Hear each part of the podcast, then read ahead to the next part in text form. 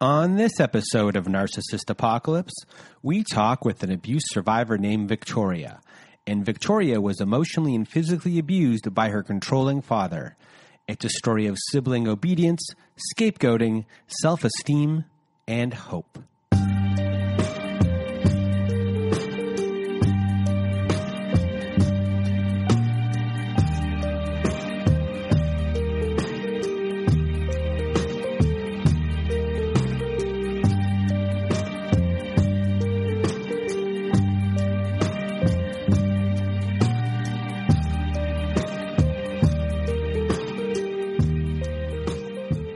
Welcome to Narcissist Apocalypse, a podcast that gives a voice to survivors of narcissistic abuse. I am Brandon Chadwick, but my friends call me Chad. And thanks for tuning in to this episode. So what is a narcissist, you may ask? Well, for the purposes of this podcast, we refer to a narcissist as anyone who has displayed a pattern of behavior that shows a limited capacity to appreciate others' perspectives. It is that simple. And now, before we get to our episode with Victoria, if you're someone that doesn't listen all the way through to the end of some episodes, that's a lot of us. It's even me. Today is a good episode to do so. I just found Victoria to be a very quotable guest, and I'll be using a lot of her articulations on our Instagram and Facebook all week. Now, back to my regular spiel, and also a bit of an update on some, on some new stuff uh, that will be coming your way. So, I just want to first thank everyone in the Narcissist Apocalypse community for listening to our show and sharing your thoughts by email, Instagram, Twitter, and Facebook. Also, a reminder, if you haven't left us a review on whatever podcast service you use, Spotify, Apple, Google, Stitcher, CastBox, et cetera, et cetera, leave us a five-star written review as it helps out the show when it comes to rankings. Now, if you have not been to our website recently, please do go there if you want to be part of our show. Go to Narcissist Apocalypse dot com and fill out our guest form. And once you fill that out, I'll read it eventually. I'll read that little email, and we will go from there. But the quickest way to be part of the show is to be on our Letters to Our Narcissist compilation episode. And we have a voicemail recorder on our website at Narcissist Apocalypse dot com. To record, go to Narcissist Apocalypse dot com. It's on the right side of the page, and it's always floating around. It's a button there that's hard to miss. It says send voicemail, press it, and away you'll go. We're accumulating these letters for a volume three of that episode, so send in those voicemails. And if you want me or my old pal Melissa to read your letter instead, just send it to narcissist apocalypse at gmail dot com. Other things on our site. Yes, we do have other things like high-conflict parenting courses that can be found at narcissist apocalypse dot com slash courses. Yes, we have now partnered with an online parenting company, and many of the courses we're offering were created by Bill Eddy. And if you've listened to our episode last year with a divorce lawyer named Helen, you'll know that Bill Eddy is an expert in dealing with high-conflict people in court. And now he's helped create many parenting courses to help you through divorce and to help support your children too. These courses are the most widely recognized courses by family courts across the country. So if you want to support the show and are looking for guidance, please do go to narcissist apocalypse dot com slash courses. And what else do we have here? We have our other podcast, our sister podcast, Narcissist Apocalypse Q and A. And it is now available for your listening pleasure. Last week we did talk to a therapist named Tali Kadosh, and we discussed, what did we discuss? We discussed attachment styles and trauma bonding. And if you're looking for a therapist or a coach like Tali Kadosh from our Q and A podcast, please do go to abuse therapy dot org. And if we don't have someone in your area, let us know, and we'll help find someone for you. To those two people this week who uh, got a hold of me, I'm still looking. It's not as easy as you think to find someone who knows uh, what you're talking about in some smaller towns. So go to abuse therapy dot org. It helps support the show. Guess what, everyone? Do you know what else helps support the show? Our Patreon. Yes, we started a Patreon. If you want to hear episodes that never made it to air, follow-up episodes with former guests, and much more, join our Patreon. We'll be releasing new content on there every week. So to help support the show, become a patron of our Patreon at patreon.com slash narcissistapocalypse. Ah, I got a, a few more things, everyone, and then we will get started. We also started an Instagram and a YouTube channel and started making fun pop culture nar- narcissist-based videos. So go check out our videos on Instagram and YouTube under Narcissist Apocalypse.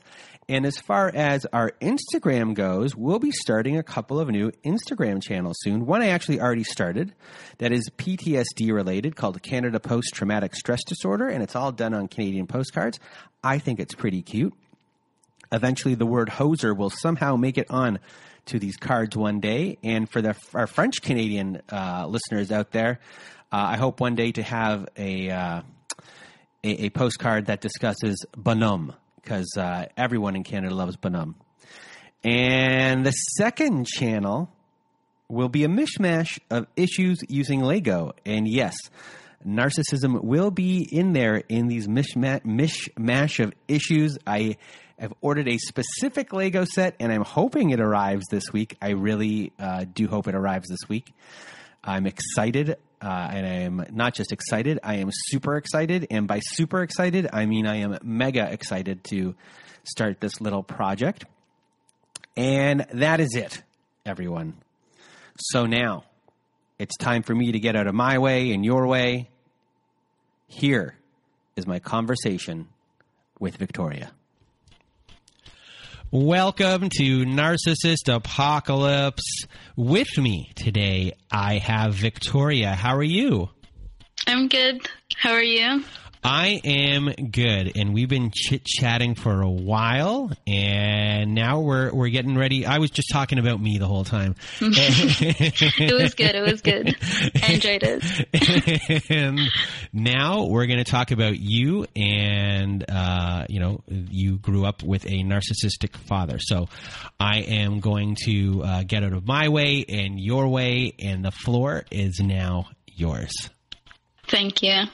Um, so yeah, I, I grew up with my siblings and my mom up until I was about ten years old. My my parents were still together. It's just that my dad was uh, working abroad. He would come home every now and then and stay like a week or two. So I didn't really get to know what he was like as a parent up until I was ten. And then when I was ten, we moved to the country that he was working in so that we can all live together. Um, First two years that we lived all together, I, I still didn't see much of him. It was mostly my mom who was like the main caretaker. He was always working. She had like most of the responsibilities. And then um, after those two years, we were back home at some point visiting family, and he found out that she was having an affair. So he kicked her out of the house. Next day, literally next day, I was made to cut her out of every single photograph. He burnt all of her clothes. We were, I haven't seen her since that day still. Really? That was twelve years ago, yeah. Wow, I didn't know that. Yeah, it will be thirteen years soon, yeah. So, um, yeah, so two days after she left, after, you know, we cut her out of all the photos and burnt all her clothes and everything, we all left the country and went on holiday for a week, uh, which I'm I'm guessing that was him trying to love us extra hard because we had just lost our mother, whatever. I mean, we didn't have to lose her, but in his eyes, she cheated, so she needed to be out of the picture no matter what. So up until that point, though, your mother was your primary caregiver. Yeah. And you, what was your relationship like with her uh, before that? So I can't remember too much of what it was like, but I was close to her. I remember never having to, like, think of what I was doing, if it's going to upset her or if I'm not going to be allowed to do what I was going to, what I was doing. I never really, I, I wasn't scared of her, which is something that I did feel even back then before my dad was that much in the picture. towards him whenever he'd be in town. Like, we all knew, like, okay, Dad's here. We have to be on our best behavior. I didn't even question that. It was just kind of like a normal thing that when he's here, we're scared. So when you did leave, you left and you were in a completely different country at that point, and there's been zero contact ever since.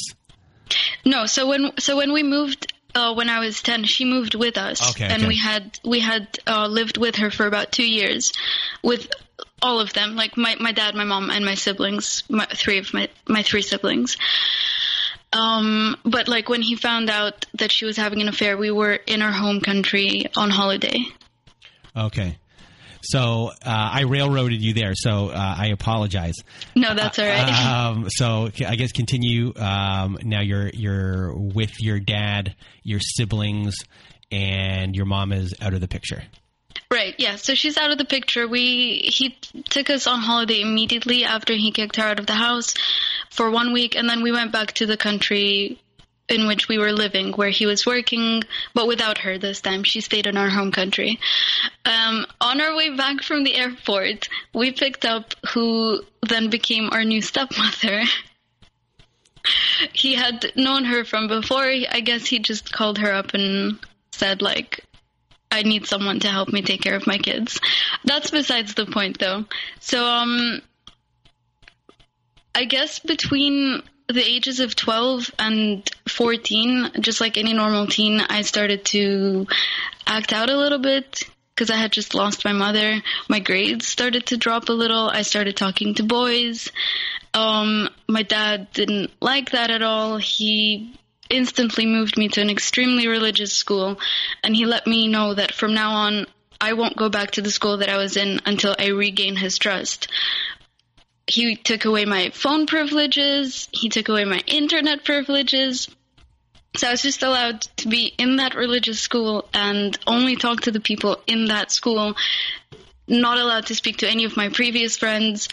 My siblings were still in my old school. They were doing fine. They were, it was mostly targeted at me. Um, I didn't do very well in the school. It was in a, in my native language, which I'm not fluent in. So after being at the school for a couple of months, my, my grades continued to drop, obviously, because I didn't really speak the language that well. So he pulled me out of that school, and I wasn't allowed to go to school at all. Just taken out completely. So I stayed at home. I my my life at the time basically looked like a quarantine situation that we are going through now. You know, I just stayed at home. I wasn't allowed to leave. I wasn't, but at the time I wasn't allowed to have a phone. I wasn't allowed any sort of social media. Um, but after after being taken out, maybe a month or so, I found one of my old phones and I used it in secret. Not the best idea, maybe, but, uh, you know, I, I wanted to be in touch with some of my old friends. I, I felt really alone. I felt very isolated. Um, so I would do that. I, I kind of figured out when his sleeping schedule was. I figured out when my siblings would go to sleep because he would make them rat on me whenever I did something behind his back. Uh, after maybe a month of having that phone, my older sister found out. She told him, and he immediately drove me to the airport and threatened to send me to my mom. And I think that was the first like major altercation I had with my dad. He he pretended to call her. I don't know to this day if he actually did call her or not, but he pretended to call her or he called her. I don't know. And he told her that he was going to send me back to her because he doesn't want me because I'm a horrible kid.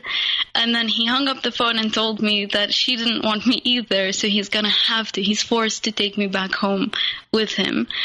But because he doesn't want me and he's only doing it for my own benefit, I had to go back home with him and behave, be on my best behavior from now onwards.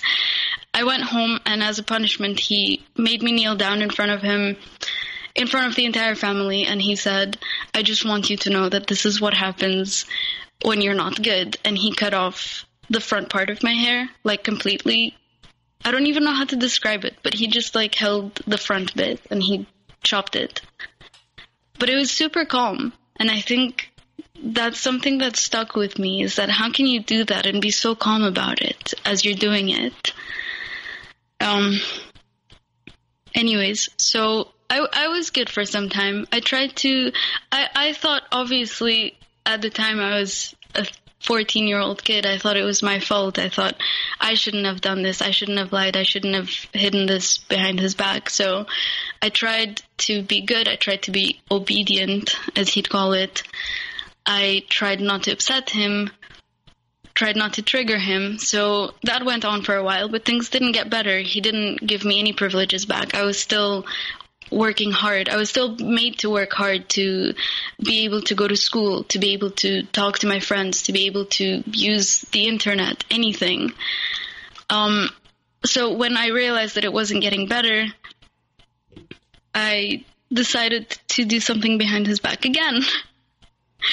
I I think at the time it was finding another phone, calling another one of my friends. My brother this time found out. He ratted me out.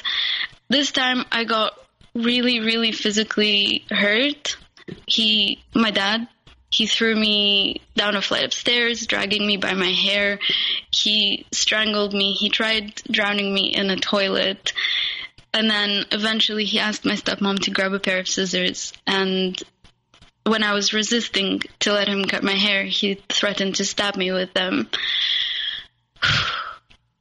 And then I let him, and he cut off all my hair this time, all of it. Um, and the next day, he was really nice to me, and he told me that he forgave me for what I'd done. And I think that was him love-bombing me, because he took me to the mall. We did a lot of shopping, bought a lot of expensive things. He got my hair cut fixed. I mean, it didn't grow longer, but it wasn't butchered anymore. Um, so I think for some time between the age of fifteen to sixteen, I was trying to be good. Again, things weren't really getting better. It was still like, yeah, you're good now, but I still haven't fully earned your trust. Uh, you still haven't fully earned my trust, sorry. Um, you still have to work harder to earn my trust. You still have to wait more. You still have to be more patient. So I was now approaching sixteen, and I'm still not in school. And it's, I think by, at sixteen, you're supposed to be in tenth grade. I wasn't finishing any of my grades. My friends were, you know, going further. I was just, I was stuck. And so after about a year of being on my best behavior, doing the best I could, and things still not getting better, I started going on social media again behind his back. I started talking to my mom. And after some time, he found out that I was using Facebook. He asked me to open it with my password and let him look through my messages. And when he saw that I was speaking to my mom, I think that might have been the worst he's ever physically hurt me. And then he locked me in my bedroom for seven days straight, where I was only allowed to have the housekeeper come and let me out to go to the bathroom once a day and bring me food twice a day. So that was pretty horrible. Um, about a, a week later, he let me out. And I think by then I was sixteen. He gave me the silent treatment for four months. And while he gave me the silent treatment, no one else in my family was allowed to speak to me until he forgave me. So for about four months, I was not allowed to be in my bedroom. I was only allowed to be in the living room, and I was forced to be ignored by all my family. So um, a couple of things. Yes. When it comes to your friends that you're contacting, are they concerned? Do they understand what's going on? Are you voicing that to them? And uh, I wasn't. No, I was. I was very ashamed of what I was going through, because I, I, I was sure it was my fault. Why am I going through this and my siblings aren't? I'm the only one who's doing things behind his back. I'm the only one who's who's you know being disobedient. I was sure that if I told my friends, they'd be like, "Well, just be good." So what did you tell them was going on, why you couldn't see them, why you were um, hidden away? Honestly, it sounds really stupid, but I would just tell them I'm busy, or I moved schools, or some stuff came up. I did tell my best friend, who is still my best friend to this day, actually. Um, I owe her a lot. She, she used to send me handwritten letters through my brother, and she was, I guess, the only person who was properly concerned, well, because she knew. And when you were in these periods of isolation, um, I, did you have things to write with, or th- anything to do in there? I mean, what was your thought process, and what got you through those times of uh, isolation? When I was at home, or you mean when I was locked up in my bedroom? When you were locked up in your bedroom. Okay, when I was locked up in my bedroom, um, I think I spoke to you about this uh, earlier. It's I've, I had like a few magazines. I had some really old makeup, and I just sort of found a passion. And I, I, I thought of the future a lot. It helped me during that week to just envision myself not being there anymore, not being in that house, having my own life, making my own decisions. And I think one of the things, one of the ideas I latched onto is, you know, eventually becoming a makeup artist and, and making money that way, because I gave up on the idea of going back to school or having a degree. And you don't really need that to, I mean, you do need that, but you don't have to have a high school degree. If if you're talented enough, if you're good enough, it would work out. So I sort of just put put that as an idea in my head, and I, I played around with the makeup I had. I looked at the pictures in the magazine. I'm not a makeup artist now, but it helped me at the time yeah. to to distract myself and to to sort of hold on to a future that seemed possible. And when you, you said you, you got an, like a note from your uh, your best friend, and yeah. your brother was the one that uh, gave it to you, were there moments where your siblings seemed like maybe they, they felt bad, they knew what was going on was wrong, but at the same time they couldn't yeah. stop themselves from being uh, obedient because they were, they I guess, living maybe in a fear? Yeah, absolutely. I think all of them felt really bad for me. I think it, it was mostly my older sister who was made to feel really guilty for not, um, I guess, snitching on me, because she actually knew about my mom's affair, and then my dad found out that she knew. So he told her from now on, no, he, he told her, it's your fault that things ended the way they did. If you had just told me, I would have gone about it better. So from now on, you have to tell me everything, even so, if it's not about you. Mm-hmm. But did you guys ever have conversations with each other during that time about what was going on, or were you afraid to? Because if you said the wrong thing, you were might be ratted out. Yeah.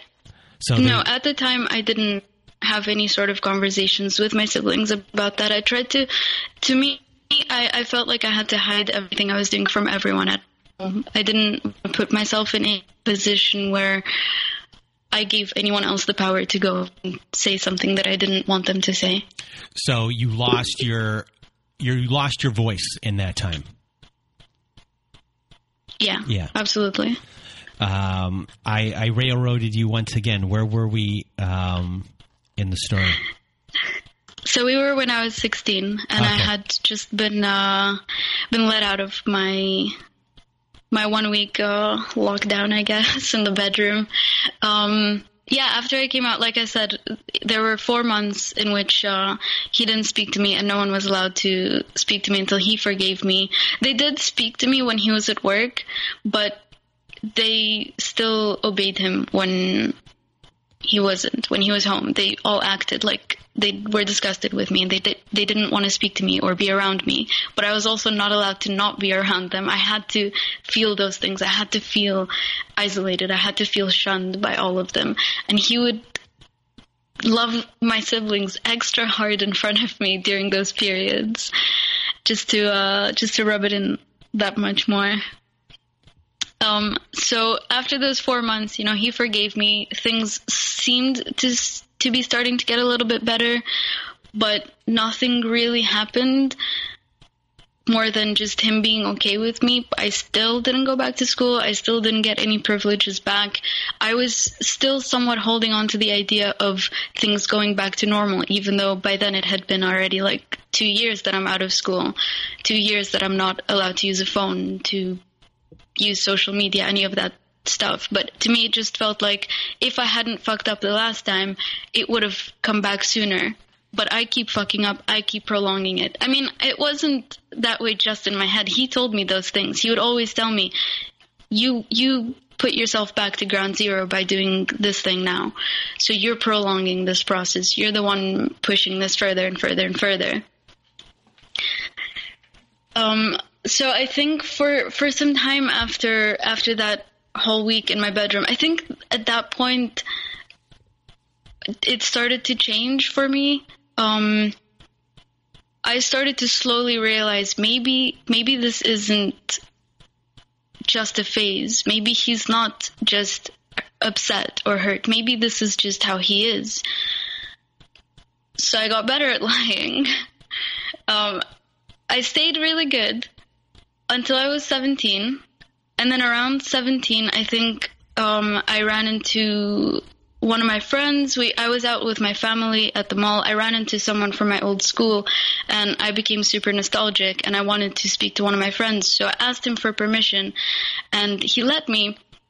I called my best friend, the one I mentioned earlier, and um, after that phone call, he gave me the silent treatment for a couple days, and and my my initial thought was, if me talking to my best friend is going to upset my dad, then I don't need to speak to my best friend. I just need to be as good as possible, and I need to make him as happy as possible. And I think that was when I took a step back, and I was like, that's that's not okay. You didn't do anything wrong, and he's upset with you because you're speaking to someone who's your best friend. So I think that helped me realize this isn't a phase. This is, It, it helped me slowly get to, this isn't your fault, but I wasn't there yet. Um, but and, I, and was I, that something that was your own epiphany, or that, or were you able to read about any of this type of abuse at that time, uh, or was that just uh, an actual realization you just popped into your head one day? This is not. Uh, I have done nothing wrong. I know I have done nothing wrong. No, it, it it wasn't that I've done nothing wrong up until now. It was just that I've done nothing wrong by calling my best friend today, and he's still upset with me. He's like, I took his permission that time, and he still gave me the silent treatment for two days, and he still made me sit there and question what I'm doing, and, and question whether or not I even want this friendship with my best friend if it's going to upset my dad like it is. And and that's when it was my own realization that right now I'm not doing anything wrong. Maybe... Maybe I am too, what's the word? I think I was just so isolated and left alone with him, and it, my, my life revolved around making him happy, and it, it just took everything from me. And when it comes to your mom, did you have any, even though technically you guys left her, did you have uh, abandonment issues when it uh, revolved around your mom? Did you think about her a lot during any of that time? Uh, yeah, wh- I did for sure. I mean, a big part of, of us leaving her um, was my, my dad basically telling us that we can talk to her if we want to, but we had to ask him for permission first. And every time I'd ask him for permission, he would tell me, she doesn't want to talk to you. Okay. She wants to have a new life. She wants a life without her kids. Yeah, so for, for a long time, he fed that to all of us, that, like, she she never wanted us. She's actually happier now that we left. Um, I don't know the truth to that. She's I'm sure she went through her own trouble with that. I have gotten in touch with her recently. But anyways, I'm getting ahead of myself. Okay. Um, yeah, so after after that whole thing happened where I sort of realized he's he's still finding a reason to be upset with me, to give me a silent treatment, even when I had definitely not done something wrong, it it made me realize that maybe I do just need to continue to do the things that I want to do and be better at hiding them. I know that sounds horrible, but I couldn't give myself away like that, like I did, like I had for that whole year where I was willing to give up my best friend just because my dad was upset. Does that make sense? Mm-hmm. Of course it does. I mean, okay. You're at every turn, your dad is shutting you down, uh, telling you that everything is your fault. Like everything that goes wrong is, is your fault. Um, you're not allowed to communicate. Every time you're kind of given the opportunity uh, out of choice or free will, even when you do it, it's then you're given a negative reaction. Um, or you're reprimanded. So eventually, of course, you're going to have to do what you have to do to survive. And yeah, exactly. You know. Um, sorry, go on. Oh no, no, no, no. I was, I was done.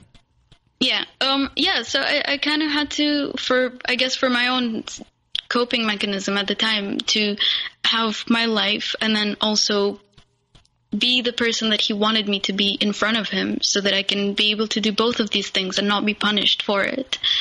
Um, so after some time, you know, I started talking to him about like, okay, so I've been, I've been punished for the last three years now. I've taken out of school, but my future is still, you know, I still have to do something for my future.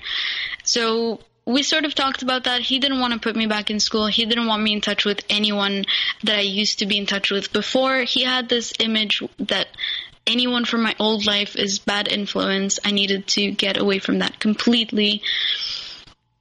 We we discussed potentially, you know, me getting into film studies when I was older. So he let me do fil- uh, acting courses once a week.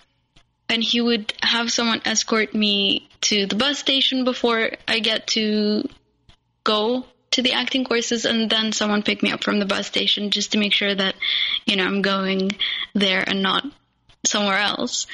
But I still found loopholes and I started slowly making more friends. And but before that happened, uh, when I first started those acting courses, I noticed that I used to be a very outgoing person, and now I'm suddenly so nervous around all these people. And, and obviously I was. I mean, I had not seen people for almost an entire year. I was forced to stay home for that, for the entirety of that, you know, my sixteenth year.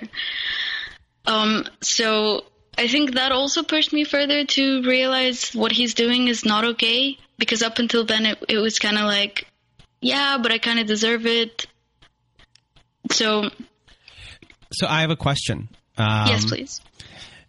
So you're at a very young age forced to lead a a double life, and yeah. and now you're in this acting class where in acting class you're allowed to be other people, right? Um, so.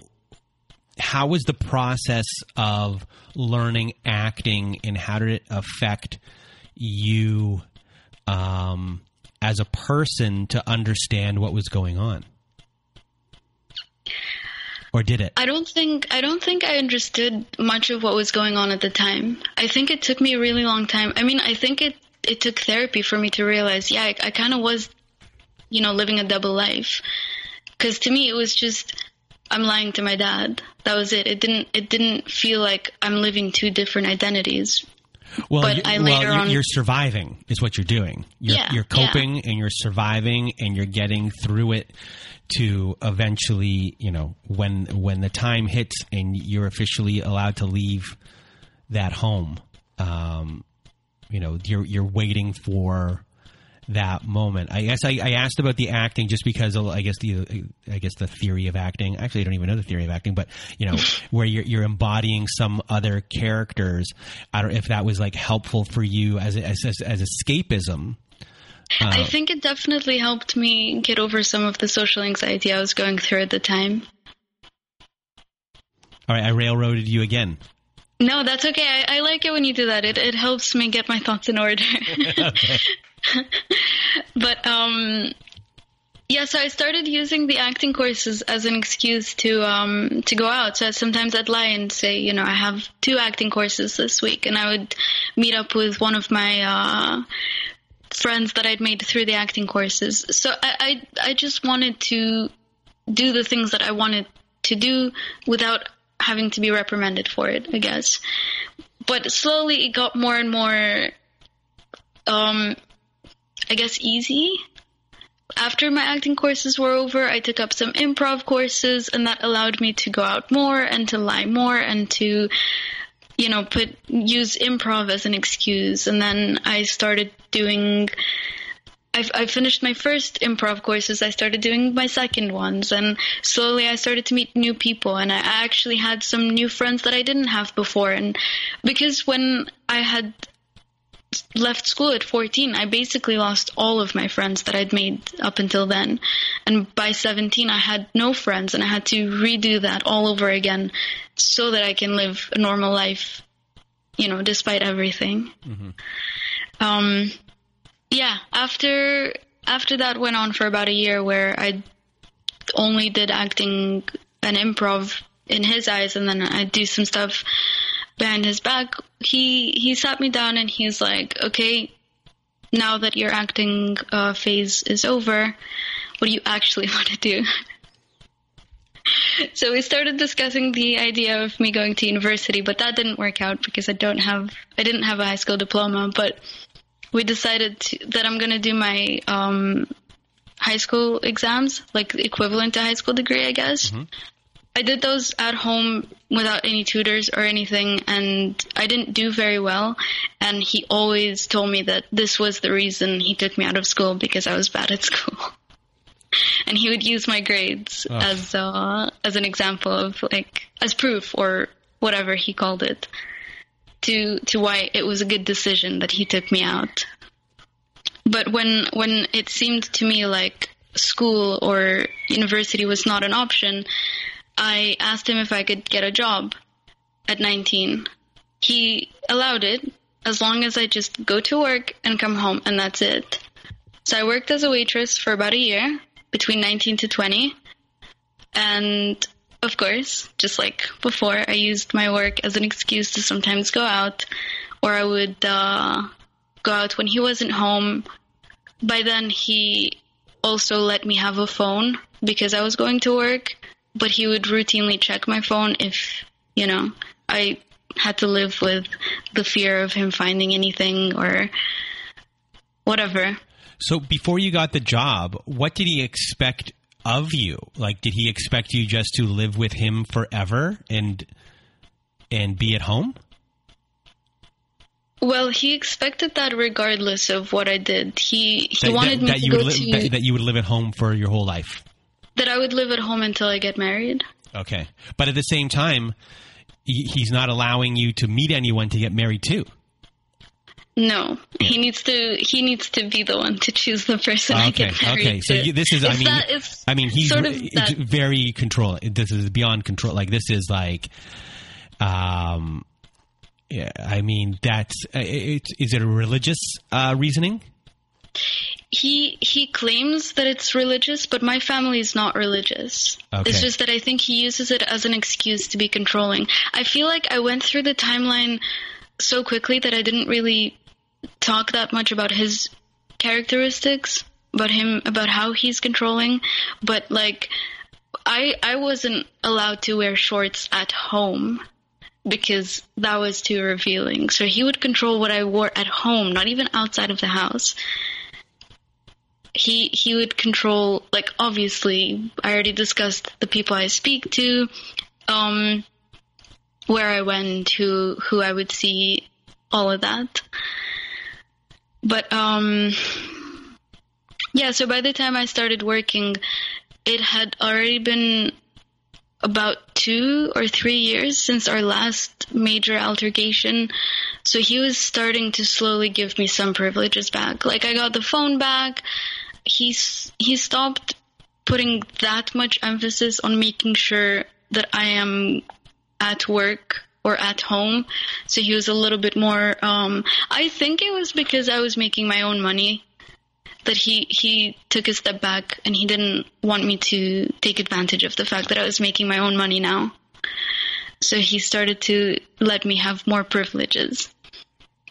Um, I also met a guy at the time, my ex-boyfriend, who I now realize was also a narcissist. I'm not going to get too much into that, but that relationship ended up with him basically blackmailing me by telling me that if I don't get back with him, he's going to tell my dad everything I did behind his back.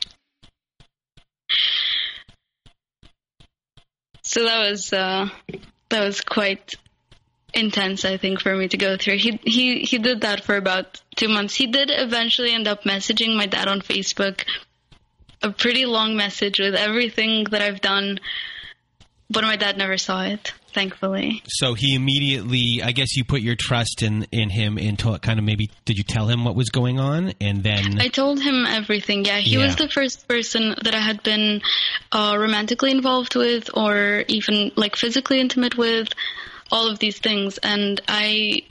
I guess for me, it felt like for the first time, I have someone who cares about me and cares about how I feel. And it felt safe to tell him the things that I had gone through and the things that have really affected me emotionally. Um, I spoke to him a lot about the physical abuse and how I have nightmares because of it, and, and how despite, you know, not having been hit in two years or three years or so, it was still something that haunted me. And not just that, but all the control and all the emotional abuse and the manipulation and everything, and him turning my siblings against me, all of that, it was weighing down on me, and I didn't have anyone to speak to. And then I meet this guy and I tell him, and after we break up, he uses all of that against me. And how, so was, how, how long was that relationship? It was. It, it lasted for six months. Okay, so, um, but he, he quickly revealed himself of, of what character um, he was. No, he did four months after we broke up. Okay. So we had decided that we were going to break up uh, when he left to uni, which was, you know, six months after the start of our relationship. So it was decided on our, both our parts. But by the time he was uh, supposed to leave, he didn't want to break up anymore. But I did, because I didn't feel like um, I didn't feel like I was that invested, or as much as I should be. I felt like I was risking a lot for someone that I didn't see that much of a future with anymore. Mm-hmm. Um, so we decided to stay friends, and then um, four months later, he found out that I was seeing someone else, and he started blackmailing me with that and telling me that if I don't leave my um, boyfriend at the time, he was going to tell my dad. If I don't leave him and get back to him, get back with the guy, he was going to kill himself. And yeah, like I said, that went on for two months. And then in the end, he did end up uh, messaging my dad on Facebook. But for almost every night of those two months, I would leave my house and sit outside and just wait and see if my dad is angry all of a sudden. And if he is, then he knows. And if not, I go back home and I sleep peacefully. Repeat the next day. How are you doing? I'm doing okay. It's, it's a little bit difficult to talk about the, all of this stuff still, but um, it's good. You're doing so, well. You're doing well. Thank you. Um, yeah, so the other person that I was seeing, um, my other ex-boyfriend, I'll call him, uh, he was good to me. So I don't think I need to get too much into detail into that relationship. But um, so after waitressing for about a year, I found a different job as a receptionist at a beauty salon, where I was making a little bit more money. So I started working there, and everything from me starting my working life was me trying to get to a point where I can be fully financially independent and escape. It took me a while. I'm twenty-four now, and I've just left recently. I stayed working at the uh, beauty salon for about two and a half years, and then through the connections that I've made through some people, through work and everything, I got offered a job at my current uh, working place where I was offered enough money to be able to sustain myself on my own completely. And then you, you when did you move out? So I moved out almost a year ago, last year in August.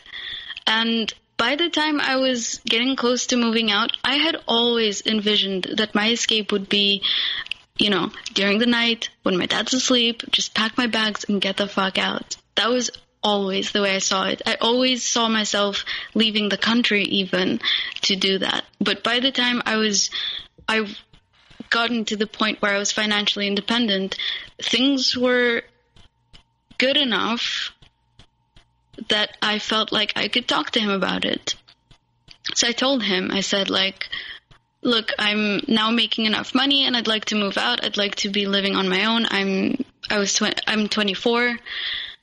He didn't like the idea. He said no. So I told him, I'm not asking you, I'm letting you know, but I'd like to do this on good terms.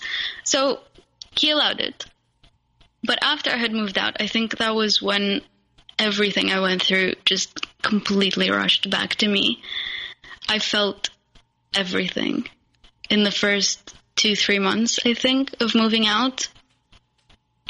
I felt, I just, every day and every night, all I could think of was everything that I had been through from the age of fourteen until now. It was a decade of him breathing down my throat and, and, and hurting me. And it was really difficult. And I had to see him once a week after having moved out. So, and every time I saw him, I just felt so sick and I felt so disgusted. I felt like I I don't want to be around this person who only loves me when I'm good or when I'm obedient or, you know what I mean? Mm-hmm. It was all conditional to uh, his um, his life and what he wanted. You were never exactly. you, were, you were never allowed to be you. You were never allowed to be yourself. And it, it, did you? Um, I guess you right now. I guess you're going through the process of discovering yourself. Is there is there a lot of you that um, doesn't know who you are? Or yeah, and how do you go about that? Um, so I think at the at the time when I when I started noticing that I can't really be around him now that I've moved out, I decided to confront him. Um, I don't know if this is a good idea in general with narcissists, but it felt like a good idea to me at the time. And it wasn't it wasn't the type of confrontation where you're like, you you know, fuck you, you did this to me. It was more like, I'm really hurt because you did these things to me, but I understand why you did and I love you. And I'd like to work on our relationship together. And I let him know that I feel like he doesn't know who I am and, and that I feel like he only allowed me to be the person he wanted me to be. And I didn't think that that was going to work out if we were going to have, you know, a normal father-daughter relationship anymore, now that I don't have to be the person he wants me to be. He didn't take it very well. He he responded by basically saying, everything I did, you pushed me to do. He also said, I never hit you, which isn't true. Um, and he said, I treated you all the same, as in my siblings and I, which is also not true. Um, and then he ended his... Uh, I sent I sent my confrontation over email, and then he responded also over email. And he ended it by saying, please don't ever contact me again. So I haven't since then. It's been no contact. That's been six months, I think. And yeah. And how how did uh, what did you go into a tailspin after that? How does it feel discussing that right now? It's really strange because I remember how I felt when I wrote the letter. I remember feeling like um, this is a man who who you know, he was incredibly hurt because his wife had cheated on him and he had to face being a single parent on his own and he didn't know how to. And I was rebellious and he did what he thought was best. I gave him so many excuses until I realized that it's, I'm I was fourteen, first of all. You don't you don't fight with a kid and say, well, you pushed me to do this. And then also, I started reading a lot more about narcissistic personality disorder. And I think as much as people say that the label shouldn't matter, it helped me realize that regardless of what I had done, I would have probably still ended up living a very similar life, or or regardless of what happened to him with my mom, I would have probably ended up living a similar life. So it helped me to understand that, that it helped me to understand that it wasn't my fault at all. So uh, we haven't talked about your stepmom. Can you tell me a little bit about your stepmom? Because we haven't heard uh, much about yeah. her. I, I assume that she was Uh, very, um, well, uh, obedient. Yes. Um, funny thing is that, remember the lady that I told you we picked up on the way home and that ended up being our stepmom at the time? She was our stepmom for about a year, and then my parent, and then my dad separated her and he met someone else who's still my stepmom now. So they've been together for about a decade. Um, Throughout everything that I've ever gone through, she was always there for me until he found something out. And then she would instantly turn against me and not speak to me until he spoke to me again. But it wasn't just to be obedient. She would do this when he wasn't around as well. She would tell me, Why why did you do this? This is because of you. This is your fault. You shouldn't have done this. He's only behaving this way because of you. He, you triggered his anger. Or or sometimes she would get really upset with me for making him angry, because then he would be angry towards her. So it's always my fault from her point of view as well. Um, I'm actually not speaking to my stepmom either now. Well, understandably, because it would all be relayed back to... to him, but you can't trust yeah. her. She's not, uh, not trustworthy. Where did he um, find these women? The first one he used to work with, mm-hmm. and then the second one, he was looking for a babysitter for my youngest sister, because he, at that point, you know, we didn't have a mother figure, and she was five, so he needed uh, someone to be there all the time. And then he fell in love with her, so he married her. Is he charming?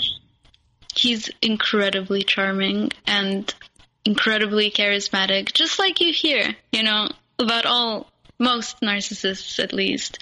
He, I mean, that's, when, when I feel like I miss him, it's me missing his charming side when, when he was understanding and affectionate and sweet and all those things. He can be those things, mm-hmm. but it's not real.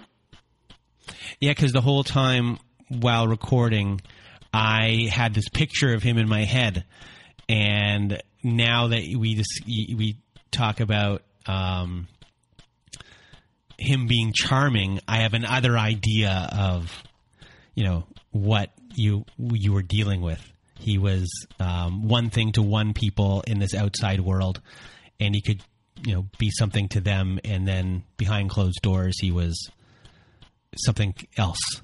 Yeah, absolutely. Yeah. I mean, I think a big part of why he was, um, why he stuck to a lot of the religious values, even though he wasn't religious, was because his family is religious, and he's really close to his sisters and brothers who still live back home, which is, you know, a religious country. Um, so a lot of the things that he would want us to do, or the way he wanted us to dress, all of that, and how, you know, him seeing that it reflected on him, was just to show that, to show his family that, like, look, I'm still religious. I still hold these family values and all of that.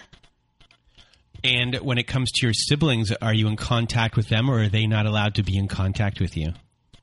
I am currently in contact with my younger sister and my brother, but my older sister, I am not. And my older sister is a very uh, interesting story, I guess, because between her and I, she was the golden child. She was, she had so much pressure to be successful. She did incredibly well at school. She went to med school after high school. She also did incredibly well in med school. So my dad always praised her and always saw her as like the good kid. And so she had a lot of pressure to be successful because the validation she got from him when she was successful really worked for her. So we're not in contact at the moment because we both have very conflicting views on who my dad is. She, and it makes me feel like she's enabling the things that he did to me. So I decided that um, it would be a good idea to take a little bit of a break. Yeah, if her life didn't end up that way, if she did not end up a doctor, um, she would not be seen in the same way as your dad sees her and praises her um, at all. Does he does he show her off in a sense? Like this yeah, is, absolutely. Yeah, yeah. He, it's to, to him, he is an extension of her, and she's not, still not her own person. Exactly, yeah. And I think I think to him, we were, we were all an extension of who he was. I mean, when I was working as a waitress, he used to lie about my job and tell people that I was managing a restaurant to my face. Um, when I told him, I, this was part of. I put, I used this as part of my letter when I confronted him. I said, like, you were embarrassed of me when I was only there because of you. He said, I wasn't embarrassed of you. I pitied you. and, and so all of these things that happened uh, when you were younger, all of these survival techniques of how you acted or reacted, things you had to shut down within yourself. Now you're out of the home. You've been out of the home for six months. You uh, no, I've been no contact no, for six months. No contact I've been for six out. Months. For a yeah. year, for a year, for about a year, yeah, yeah. Um, yeah. You've had, you know, a couple of relationships, and you know, I mean, first of all, you should be extremely proud of yourself that you've done it all on your own, and uh, Thank you. you know, you're you're living a life for you. But are there things that you've learned over time that are not now hindering you uh, that you know of, and, and there could be some things we don't. Uh, no, yet the, the things that you had to do to protect yourself once before are not serving you anymore. Um, if that makes sense, it does make sense, and I'm I'm just finding the words to to describe what I feel. I think one of the things is that I find it. So I I actually have a boyfriend now, and we live together. He moved in with me uh, a few months ago, so that's a completely different life to what I ever envisioned for myself. I always thought I'd end up, you know, with the person my dad picked, but I don't have to. So yeah, but, um, yeah, so I do find it sometimes difficult to be transparent with him because I still fear how the other person would react when, you know, you are expressing the things that are on your mind, but I'm working on it. So you're still feeling if I express myself in this way, then this person will give me the silent treatment. This person will yeah. not like me. So you bottle up a lot of stuff, and you are so as far on a communication scale.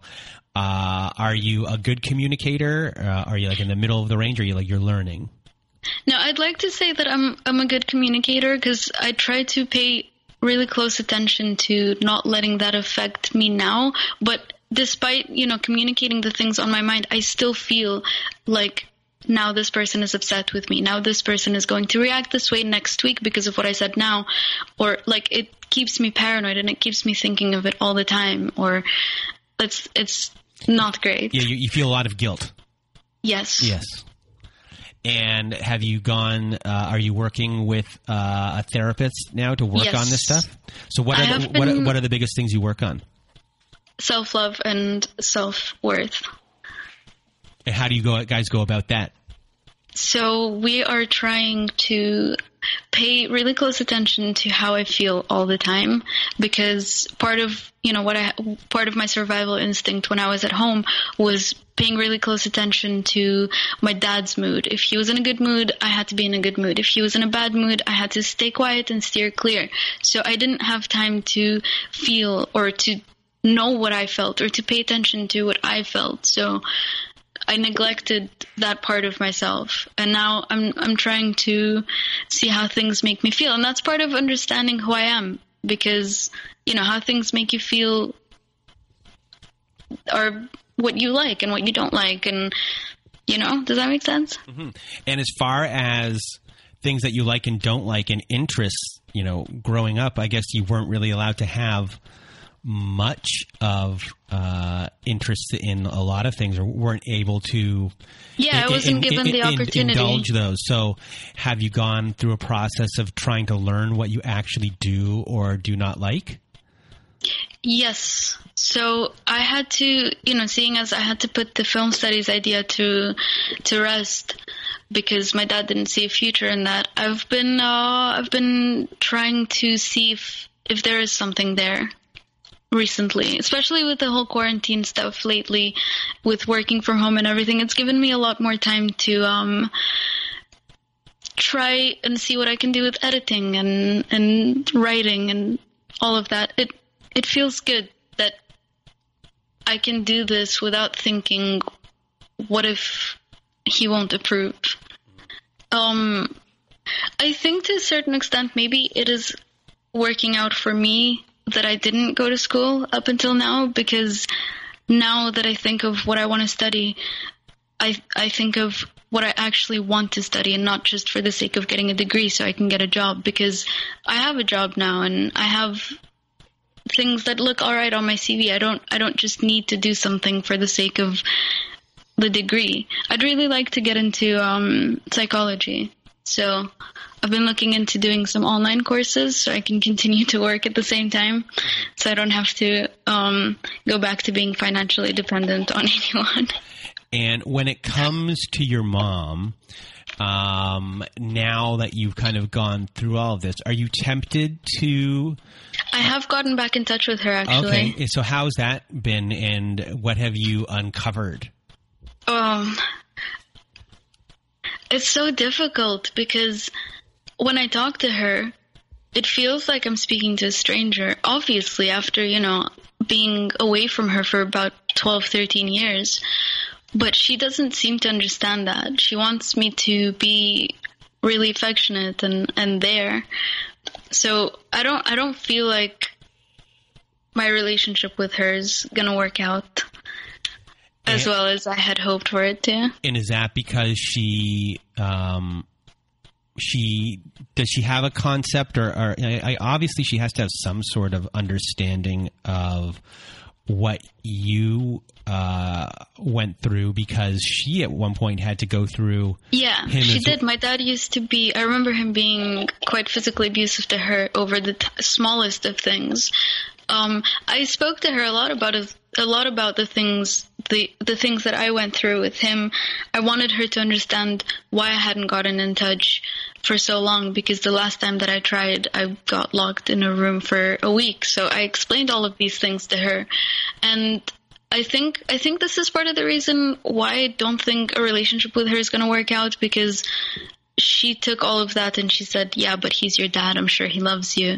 And so again, I felt very invalidated, mm-hmm. and I, I'm trying to stay away from that, because part of working on my self-love means that I have to surround myself with people who validate my feelings. Yeah. And so speaking of validation, who was the first person to validate you?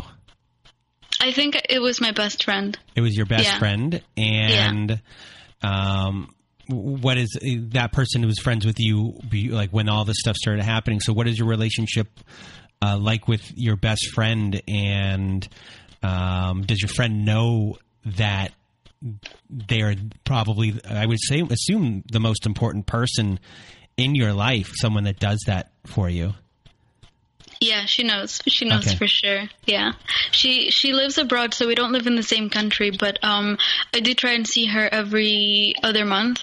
I haven't seen her in some time due to uh, the virus, but besides that, I do try to see her as often as I can. And I think I don't think I would have been able to get through it as well as I have without having her there, because whenever things got really bad, which was, you know, when things would go back to ground zero, when my dad would find out something new, all of these things, whenever it got really, really bad, I always felt like if it was really urgent, and it really came down to it, and I needed to leave right now, she would be there no matter what. So it was really nice to have that security blanket.